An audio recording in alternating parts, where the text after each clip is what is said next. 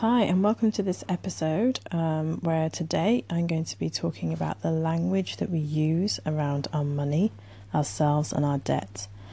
So, if you are a person that has debt or you believe that you are not good with money, then there's a good chance that you have all these negative thoughts swirling around your head all the time. So, for example, for me, I had constant thoughts of, I'm a bad mother because I have debt. I can't be trusted with money. I'm no good with money, I'll never get out of debt. And that was going around my head all the time. Uh, when I was awake, probably when I was sleeping, even though I didn't very sleep very well, when I was in the you know the depth of my debt. And the thing about um, the language that we use is that it reflects our beliefs, and beliefs are things that we believe to be true. And so, if you believe that you're bad with money, then you will be bad with money. If you believe that you can't be trusted with money, then you can't be trusted with money. And if you believe that you'll never get out of debt, then you never will get out of debt. And so, what I started to do was I started to reframe my language that I was saying to myself in my head around my debt. So, instead of believing that I was a bad mother, I'd actually reframe that and kind of say to myself, well, where's the evidence?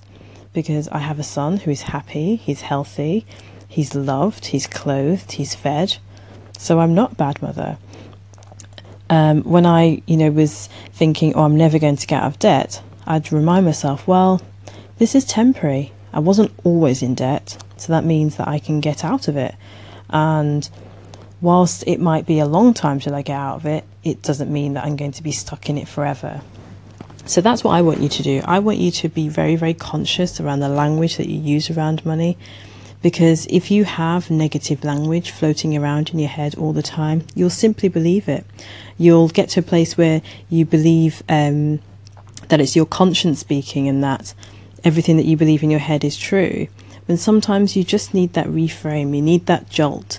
So when you're thinking those negative thoughts, what I want you to do is to find the reframe find um, some evidence to show that it's not true. And in my experience, what I found was I started to kind of turn my thinking around and I was able to look for more positives, even if it was really small.